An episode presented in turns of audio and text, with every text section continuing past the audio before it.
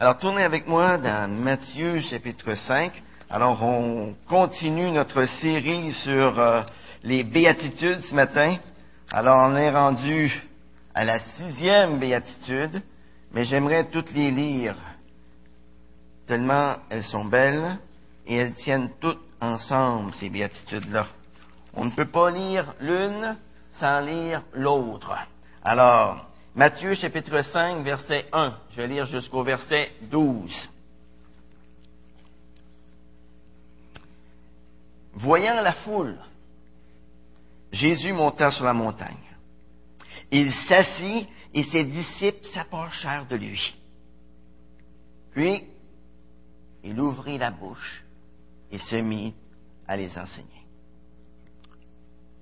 Heureux les pauvres en esprit, car le royaume des cieux est à eux. Heureux ceux qui pleurent, car ils seront consolés. Heureux ceux qui sont doux, car ils hériteront la terre. Heureux ceux qui ont faim et soif de justice, car ils seront rassasiés. Heureux les miséricordieux, car ils obtiendront miséricorde. Heureux ceux qui ont le cœur pur, car ils verront Dieu. Heureux ceux qui procurent la paix, car ils seront appelés fils de Dieu. Heureux ceux qui sont persécutés à cause de la justice, car le royaume des cieux est à eux. Heureux serez-vous lorsqu'on vous insultera, qu'on vous persécutera, et qu'on répandra sur vous toutes sortes de mal à cause de moi. Réjouissez-vous et soyez dans l'allégresse, parce que votre récompense sera grande dans les cieux.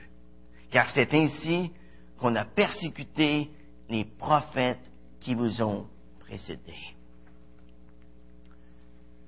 Avez-vous vu des gens, durant la dernière année, qui étaient aux prises avec des problèmes financiers?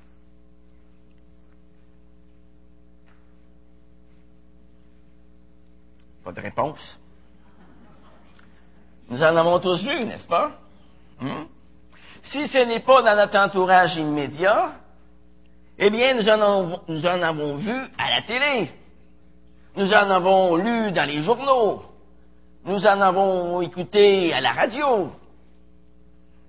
Mais vous savez, des gens qui sont aux prises avec des problèmes économiques, ça ne date pas d'hier. Par exemple, lorsque Jésus a commencé son ministère terrestre, eh bien, le peuple d'Israël était dans une situation vraiment désespérée du point de vue politique et du point de vue économique. Depuis des centaines d'années, ils avaient été sous l'oppression de conquérants étrangers. Les Isra- les Israélites avaient eu une liberté limitée pour développer leur économie. Et du temps de Jésus, eh bien, une grande partie de leurs revenus était consacrée pour payer les impôts à Rome. Mais ça, ce n'était pas leur seul problème, les amis. Les Israélites étaient profondément malades, spirituellement parlant. Certains chefs religieux pensaient qu'ils étaient dans la volonté de Dieu et que leur religion était bien correcte. Et ils croyaient même que lorsque le Messie viendrait, ils n'auraient qu'à résoudre leurs problèmes économiques et politiques. C'est tout. Mais lorsque Jésus est venu, ce qui l'intéressait avant tout, c'était de résoudre un problème beaucoup plus fondamental que les problèmes politiques et économiques. C'était le problème de leur cœur. Pour les Juifs honnêtes, c'était évident qu'observer toutes les demandes que la loi leur imposait était une mission impossible. Et ce à quoi ils aspiraient, c'est que quelqu'un vienne afin de leur montrer comment être pardonnés de toutes ces lois qu'ils avaient déjà brisées. Ils voulaient savoir comment plaire à Dieu. Ils voulaient savoir comment être sauvés. Ils voulaient savoir comment être pardonnés de leurs péchés. Ah, ils savaient que les Écritures enseignaient que le Messie qui allait venir ne viendrait pas pour ajouter à leur fardeau, comme certains de leurs chefs religieux, mais qu'il viendrait pour les aider à les porter.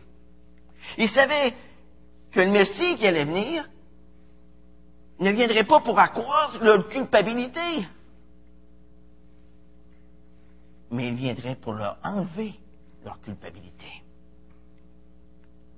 Du prophète Ézéchiel, ils avaient appris qu'un jour, Dieu allait venir purifier leur âme, qu'il allait les purifier de tous leurs péchés, qu'il allait leur donner un cœur nouveau, un cœur neuf. Ils connaissaient aussi le témoignage de, de David qui avait crié « Heureux ceux dont la transgression est enlevée, dont le péché est pardonné. Heureux l'homme à qui l'Éternel ne tient pas compte de sa faute et dans l'esprit duquel il n'y a point de fraude. » Vous savez, les Israélites pieux connaissaient toutes ces promesses-là par cœur, toutes ces vérités-là par cœur. Mais ils aspiraient à ce qu'elles se produisent dans leur propre cœur. Voyez, à, à différents niveaux de compréhension et de sincérité, beaucoup d'Israélites pieux savaient qu'ils n'avaient pas encore trouvé ce qu'ils cherchaient. Et hier, comme aujourd'hui, la personne vraiment honnête ne peut qu'avouer son incapacité totale de plaire à Dieu par ses propres moyens. Et voilà pourquoi Jésus est venu sur cette terre. Jésus est venu afin de nous donner la réponse à savoir comment un homme pécheur peut devenir juste devant Dieu. Comment un homme pécheur peut avoir un cœur pur devant Dieu. Si j'avais à choisir une béatitude parmi les huit béatitudes que j'ai lues tantôt, eh bien, ce serait sans doute la béatitude qui est décrite ici au verset huit.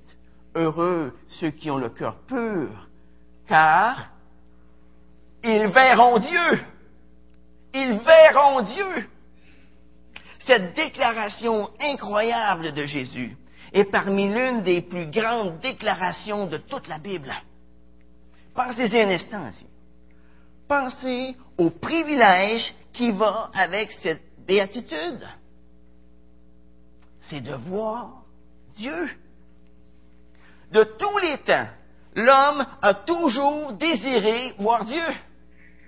Même les athées nous disent « Montrez-nous Dieu, et nous croirons. » Est-ce qu'il y en a ici qui se sont fait déjà dire ça? Montrez-nous Dieu, et nous croirons. Mais pour voir Dieu, il y a une condition à remplir. La condition essentielle pour voir Dieu, c'est d'avoir un cœur pur. En tout cas, c'est ce que nous voyons dans cette béatitude. Hein? Mais de quoi Jésus nous parle-t-il lorsqu'il nous dit d'avoir un cœur pur? De quelle façon une personne peut-elle avoir un cœur pur? Eh bien, j'aimerais qu'on pousse notre recherche dans la parole de Dieu ce matin, afin d'y découvrir quelles sont les actions à prendre pour avoir un cœur pur. Et dans le peu de temps qui m'est alloué ce matin, eh bien, j'aimerais regarder avec vous trois actions à prendre que les Écritures suggèrent pour développer un cœur pur. La première action à prendre pour développer un cœur pur, c'est de prendre conscience dans notre esprit que nous sommes totalement incapables de vivre dans la pureté sans l'aide et la puissance de Dieu. Jésus a dit, dans Jean quinze, verset cinq, Jésus a dit à ses disciples, « Sans moi, vous ne pouvez rien faire. » C'est quoi ça, rien faire? Tu ne sais rien faire. Rien. Rien du tout. Vous savez, une personne peut aller à l'église trois fois par semaine. Elle peut donner tout son argent pour les pauvres. Elle peut être honnête, elle peut être digne de confiance, elle peut être fidèle, respectable, et malgré tout aller en enfer. Mais pourquoi? Eh bien, regardons ce que Dieu voit lorsqu'il sonde le cœur de l'homme. La Bible nous dit dans Jérémie dix-sept, verset neuf, que le cœur de l'homme est tortueux par-dessus tout. Il est méchant. Qui peut le connaître? Jésus s'est exclamé en regardant la foule qui s'était réunie devant lui. Car c'est du dedans, c'est du cœur des hommes que sortent les mauvaises pensées, les impudicités, les meurtres, les adultères, les vols, la cupidité, la méchanceté, le regard envieux, la calomnie, l'orgueil, la folie. Toutes ces choses sortent du dedans et rendent l'homme impur. Marc, chapitre sept, versets vingt et un à vingt-trois. Dans l'Épître aux Romains, qu'est-ce que l'Épître aux Romains nous dit dans Romains trois? À propos du cœur naturel de l'homme. Regardez ce que Dieu a à nous dire là-dessus dans Romains trois. Romains trois, verset, à la fin du verset neuf, il nous dit, « Car nous avons déjà prouvé que tous, il dit bien tous ici, juifs et grecs, juifs et non-juifs, hein, sont sous l'empire du péché. Selon qu'il est écrit, il n'y a pas de juste, pas même un seul. Nul n'est intelligent, nul ne cherche Dieu, tous se sont égarés. Ensemble, ils sont pervertis. Il n'en est aucun qui fasse le bien, pas même un seul. Leur gosier est un sépulcre ouvert, ils usent de tromperie avec leur langue, ils ont sur leurs lèvres un venin d'aspic, leur bouche est pleine de malédiction et d'amertume, ils ont les pieds légers pour répandre le sang, la destruction et le malheur sont sur leur chemin, ils n'ont pas connu le chemin de la paix, la crainte de Dieu n'est pas devant leurs yeux. Or nous savons que tout ce que dit la loi, elle le dit à ceux qui sont sous la loi, afin que toute bouche soit fermée et que tout le monde soit reconnu coupable devant Dieu. Regardez au verset vingt-trois. Car il n'y a pas de distinction. Tous ont péché et sont privés de la gloire de Dieu. Voyez, tout au long de la Bible, de la Genèse jusqu'à l'Apocalypse, Dieu a démontré que le cœur humain est impur, qu'il est éloigné de lui. Le cœur de l'homme naturel est obscurci, incrédule, aveugle, orgueilleux, rebelle, idolâtre, dur, capable de faire toutes les méchancetés et capable d'accomplir tous les crimes. La Bible nous dit que tous les êtres humains, sans exception, sont des pécheurs perdus pour l'éternité. Et la Bible nous dit que si nos cœurs sont impurs, nous ne pourrons pas voir Dieu.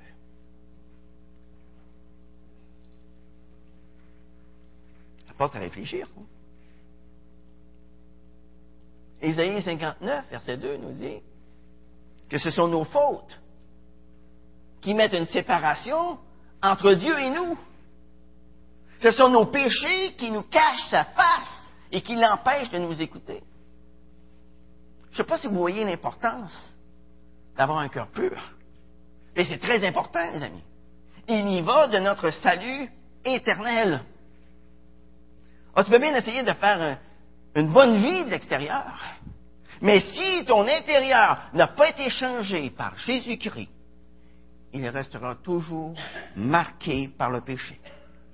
Personne n'a le cœur pur sans que Jésus-Christ entre dans sa vie. La pureté du cœur, c'est le résultat d'un miracle. C'est le résultat de la nouvelle naissance. La Bible nous dit que si nous confessons nos péchés, que nous y renonçons de tout notre cœur, et que par la suite, nous invitons Jésus-Christ à entrer dans notre vie, alors et alors seulement, Dieu va nous donner un cœur nouveau. Alors et alors seulement, nous pourrons voir Dieu.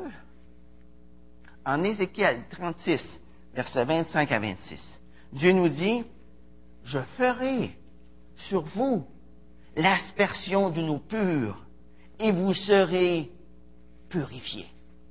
Je vous purifierai de toutes vos souillures et de toutes vos idoles. Je vous donnerai un cœur nouveau, et je mettrai en vous un esprit nouveau. J'ôterai de votre corps le cœur de pierre, le cœur dur. » Si vous n'avez jamais mis votre confiance en Christ pour votre salut, que vous ne lui avez jamais demandé de vous donner un nouveau cœur, eh bien, faites-le aujourd'hui, les amis. Faites-le aujourd'hui même. Ne partez surtout pas d'ici avant de l'avoir fait. La Bible nous dit que le sang de Jésus-Christ, son Fils, nous purifie de tout péché. De tout péché. Le sang de Jésus-Christ qui a été répandu à la croix du Calvaire pour l'expiation de nos péchés peut nous rendre purs. Mais seulement, seulement, si nous plaçons notre foi en lui. Seulement, si nous plaçons notre entière confiance en ce qu'il a fait pour nous à la croix. À la croix, Jésus s'est substitué à nous. Il a subi la condamnation à notre place afin que notre cœur soit purifié devant Dieu et que nous puissions voir Dieu. Jean trois seize nous dit, « Car Dieu a tant aimé le monde qu'il a donné son Fils unique, afin que quiconque croit en lui ne périsse point, mais qu'il ait la vie éternelle. » Qu'il ait un cœur pur. Est-ce que vous croyez ça ce matin? Si vous ne croyez pas ça ce matin, votre cœur est considéré par Dieu comme étant encore impur devant lui. La deuxième action à prendre pour avoir, pour développer un cœur pur, c'est de garder par la suite son cœur en ordre. J'aimerais vous inviter à tourner avec moi dans le psaume soixante-treize. On voit ici un homme, le prophète Asaph. Hein? Asaph qui parle ici. Hein? Il parle au peuple dans un beau psaume, le psaume soixante-treize. On va regarder ce qu'il vivait, notre ami Asaph. Il vivait des choses difficiles. Est-ce que vous vivez des choses difficiles? Quelquefois, hein? Alors, qu'est-ce qu'on doit faire lorsqu'on vit des choses difficiles? Ben, lisez le psaume soixante-treize. Hmm? Psaume d'Asaph. Oui, Dieu est bon pour Israël, pour ceux qui ont le cœur pur. Dieu est bon pour ceux qui ont le cœur pur. Quant à moi, pour un peu, mes pieds allaient fléchir. Il s'en est fallu de rien pour que mes pas ne glissent. Wow! C'est qui ça, Asaph? Asaph, c'était le chef des Lévites. Il avait la responsabilité de s'occuper des choses du temple. Quand Israël était pieux, le peuple était généreux. Et Asaph, eh bien, il avait tout ce qu'il fallait pour lui, pour sa famille, parce que le peuple apportait des offrandes à ce moment-là. Mais quand Israël se détournait de Dieu, qu'est-ce qui arrivait à Asaph et à sa famille? Il n'y avait plus grand-chose à se mettre là-dedans. Hein? Il n'y avait pas grand-chose dans leur assiette. Toute la famille d'Asaph avait faim, parce qu'il n'y avait plus d'offrandes pour les Lévites à ce moment-là. Mais dites-moi, règle générale, est-ce que le peuple d'Israël était pieux dans l'Ancien Testament? Pas tellement, n'est-ce pas? Israël se détournait constamment de Dieu. Et ceci faisait en sorte que le sort des ouvriers à plein temps, comme les Lévites, la situation n'était pas toujours facile, hein, parce qu'il manquait souvent de soutien. Si vous servez le Seigneur et que vous avez faim, que votre femme et vos enfants ont faim, et que vous vous ennuyez parce qu'il n'y a pas grand-chose à faire, alors que les gens autour de vous sont dans l'abondance, dans la richesse, c'est quoi la tentation?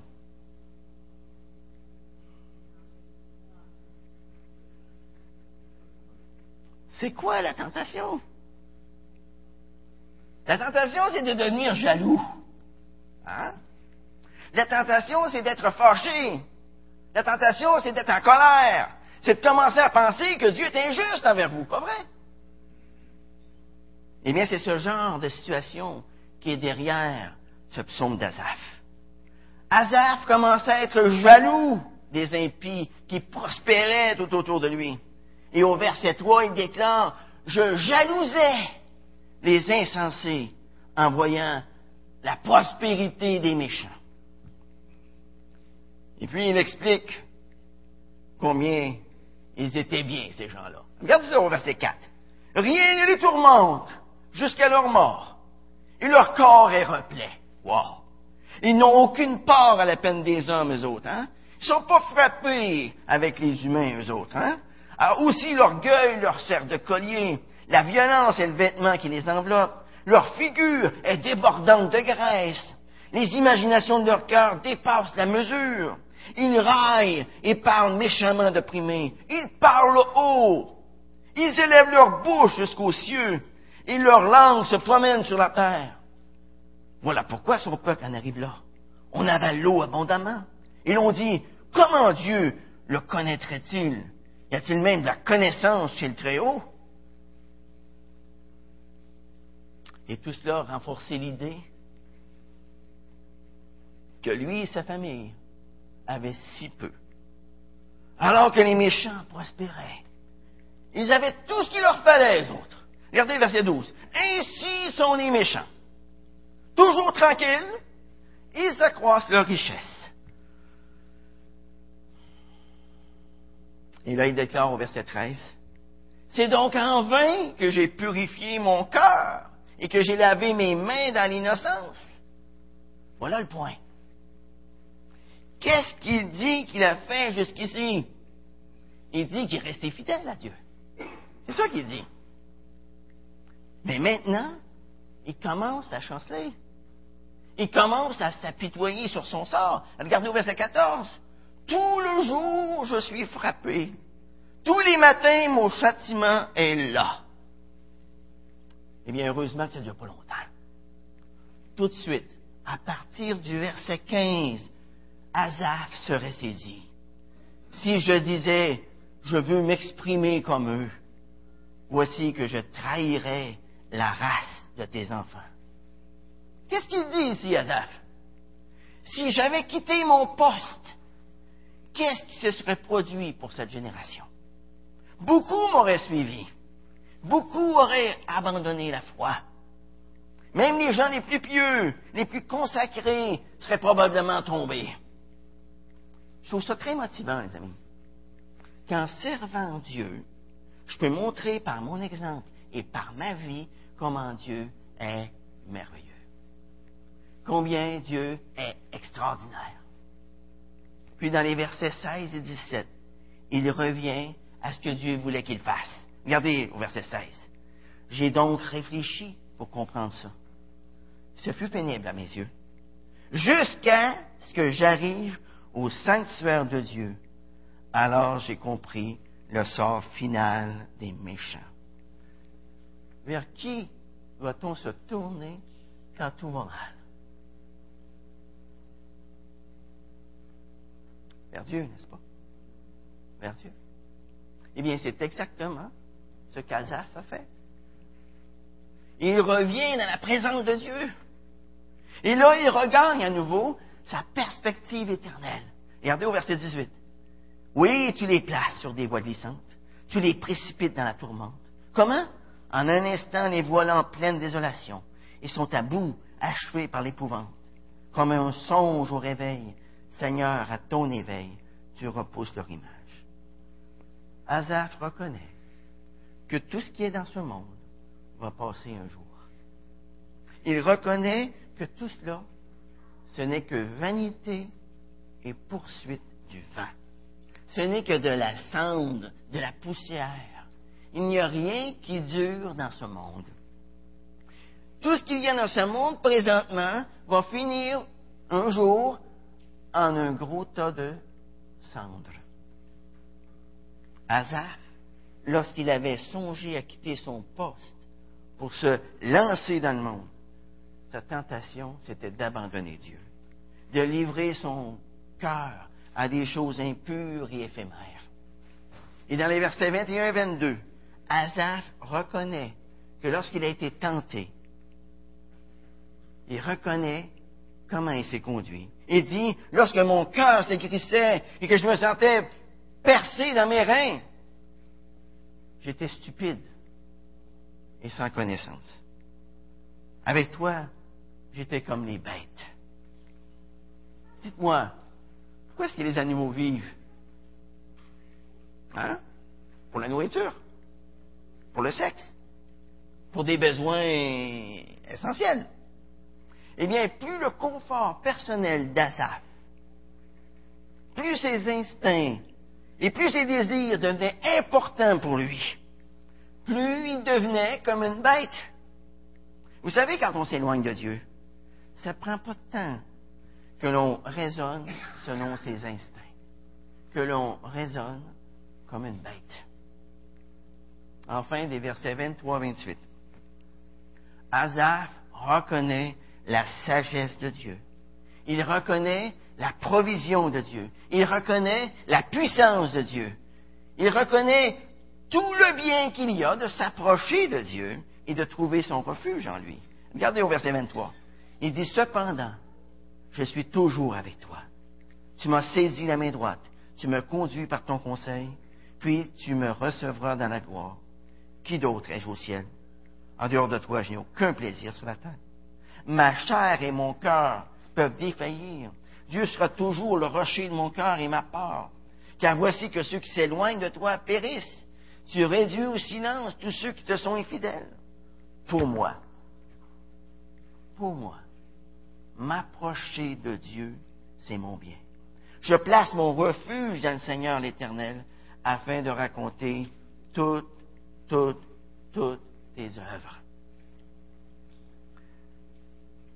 Voyez, pour avoir un cœur pur, nous devons non seulement réaliser que Dieu seul peut nous rendre purs, mais nous devons garder les yeux de notre cœur fixés à la bonne place. Et ceci nous amène à la troisième action, apprendre pour développer, pour développer un cœur pur. C'est de veiller à ce que son cœur cherche constamment à voir Dieu. La Bible nous parle de Job, qui dans son intégrité même, n'avait pas vu Dieu. Mais après sa découverte de Dieu, il dira, « Mon oreille avait entendu parler de toi. » Vous savez, ça, ça c'est un petit peu la tragédie du christianisme d'aujourd'hui. On y entend souvent parler de Dieu. Mais la faculté de voir Dieu est absente. Or, ce même Job le dira clairement dans la suite du verset. « Mais maintenant, mon œil t'a vu. » Percevoir Dieu avec son œil ne signifie pas ici que, que Job ait vu Dieu physiquement parlant. Mais Job a discerné la toute-puissance de Dieu. Job a discerné l'amour de Dieu envers lui. Et dans son épreuve, où il semblait que tout était perdu, il a pressenti ce qu'était la compassion de Dieu. Et face à la sainteté de Dieu, il reconnaît ses torts. Il s'humilie sur la cendre et la poussière. Qu'est-ce que le Nouveau Testament nous dit de faire avec nos péchés. Hébreux douze, deux nous dit de rejeter tout fardeau et le péché qui nous enveloppe si facilement, et de courir avec persévérance l'épreuve qui nous est proposée, les yeux fixés sur Jésus, sur Jésus. Notre vision de Dieu commence par ce regard sur Jésus. Puisque Dieu a lavé, puisque Dieu a purifié nos cœurs lors de la conversion, lors de notre conversion, Dieu nous appelle maintenant à vivre selon ce cœur nouveau. Dieu nous appelle à vivre une vie semblable à celle de Christ. Et ça, c'est ce que la Bible nous exhorte. Dans Philippiens, chapitre deux, verset cinq, la parole de Dieu nous dit là, « Ayez en vous les sentiments qui étaient en Jésus-Christ. » Mais quels étaient les sentiments qui étaient en Jésus-Christ? Eh bien, j'aimerais vous en donner quelques-uns que la Bible nous donne. Jésus se décrit lui-même comme étant humble de cœur. Pas vrai? Alors, pensez-y un instant. Le simple fait que Jésus habite en nous devrait faire en sorte que l'orgueil n'ait plus de place dans notre vie. Jésus avait un cœur aimant. Le simple fait que Jésus demeure en nous devrait faire en sorte que la haine et l'amertume ne nous dirigent plus. Jésus avait un cœur généreux. Et le simple fait que Jésus vit en nous devrait faire en sorte que l'égoïsme ne soit plus prédominant dans notre vie et que notre service pour Dieu, notre service pour les hommes passe avant nos intérêts personnels. Jésus avait un cœur compréhensif. Il avait un cœur miséricordieux. Eh bien, le simple fait que Jésus vit en nous devrait faire en sorte que la miséricorde adoucisse nos relations avec nos semblables. Si nous voulons vivre selon les sentiments qui étaient en Jésus-Christ, il est essentiel de ne laisser s'installer entre Dieu et nous aucun péché, aucun tort, aucune faute qui puisse embrouiller notre vision de Dieu. C'est le manque de vision causé par le péché qui nous empêche de discerner la volonté de Dieu et ses désirs à notre égard.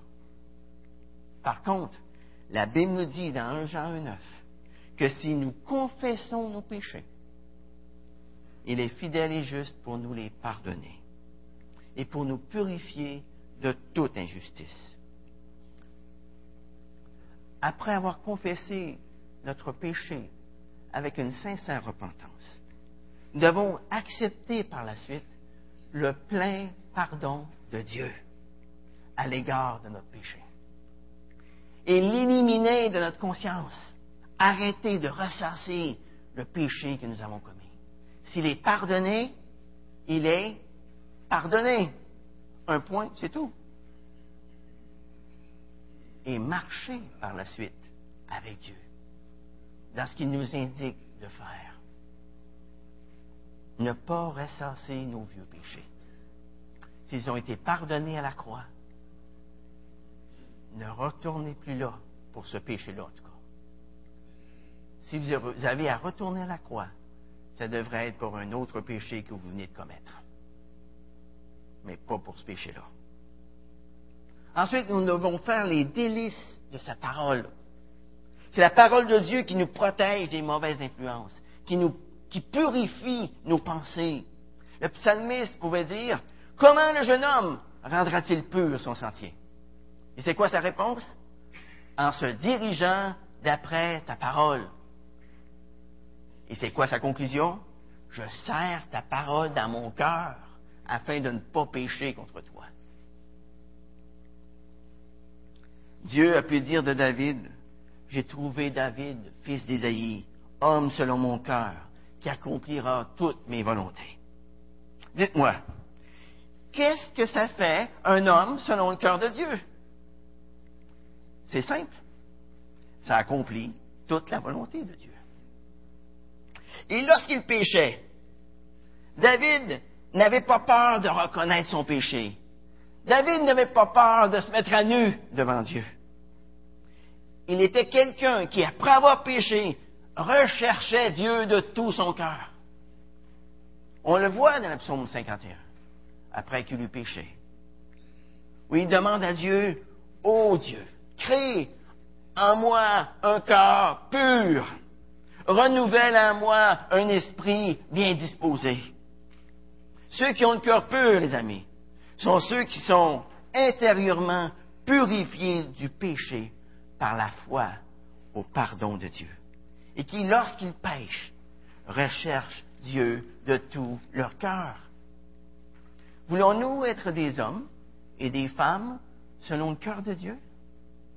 Vous savez, ceux qui ont le cœur pur se reconnaissent à leur attitude par rapport au prochain.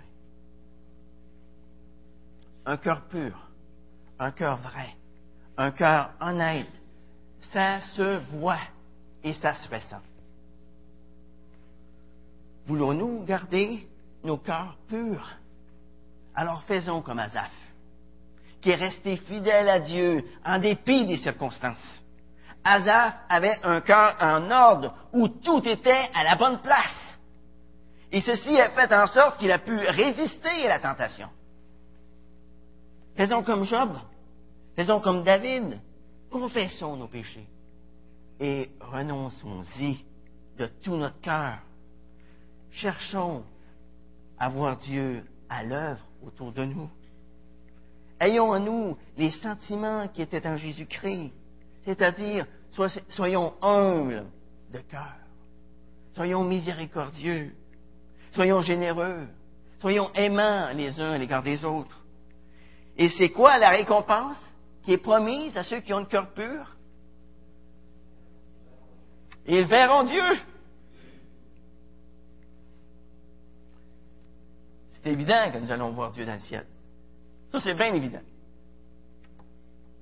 Nous allons vivre toute l'éternité dans la présence de Dieu. Et nous allons le voir tel qu'il est, pendant toute l'éternité. Mais est-ce que la récompense en ce qui concerne cette béatitude se limite seulement au ciel?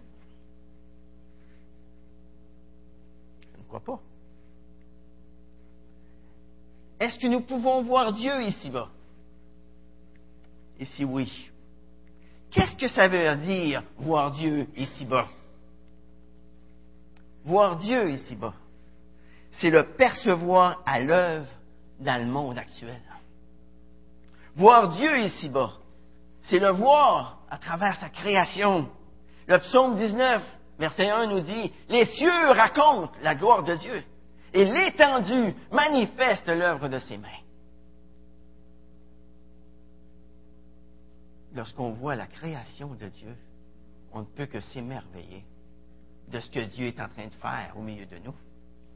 Hein? Voir Dieu ici-bas, c'est pouvoir s'approcher de lui en tout temps. Le voir agir puissamment dans notre propre vie. Voir Dieu ici-bas, c'est jouir d'une relation intime et réelle avec le Seigneur. C'est communiquer avec lui. C'est communier avec lui, avec l'aide du Saint-Esprit qui est en nous. Voir Dieu ici-bas, c'est aussi le voir à l'œuvre dans la vie des autres. Voir Dieu ici-bas, c'est le voir dans sa parole écrite, dans les paroles de Jésus. Voir Dieu ici-bas, c'est le voir avec puissance, le voir agir avec puissance, suite à nos prières. C'est ça que ça veut dire, voir Dieu dans le présent. La récompense pour la pureté du cœur, c'est de voir Dieu. C'est de le voir comme il est. C'est de le voir en action dans ce monde, aussi bien que dans l'éternité. Il y a un beau passage qui nous dit dans un Jean, chapitre trois. « Bien-aimés, nous qui sommes maintenant enfants de Dieu, ce que nous serons n'a pas encore été manifesté. Mais nous savons que lorsqu'il sera manifesté, nous serons semblables à lui. Parce que nous le verrons tel qu'il est. Quiconque a cette espérance en lui se purifie, comme lui, le Seigneur, est pur. Dieu nous appelle ce matin, les amis. Il nous appelle à travailler à chaque jour à faire le ménage de nos cœurs. À chaque jour. Il nous appelle à nous abandonner à lui, afin que l'impureté, la saleté du monde glisse sur nous sans nous salir. Prions. Père éternel, merci.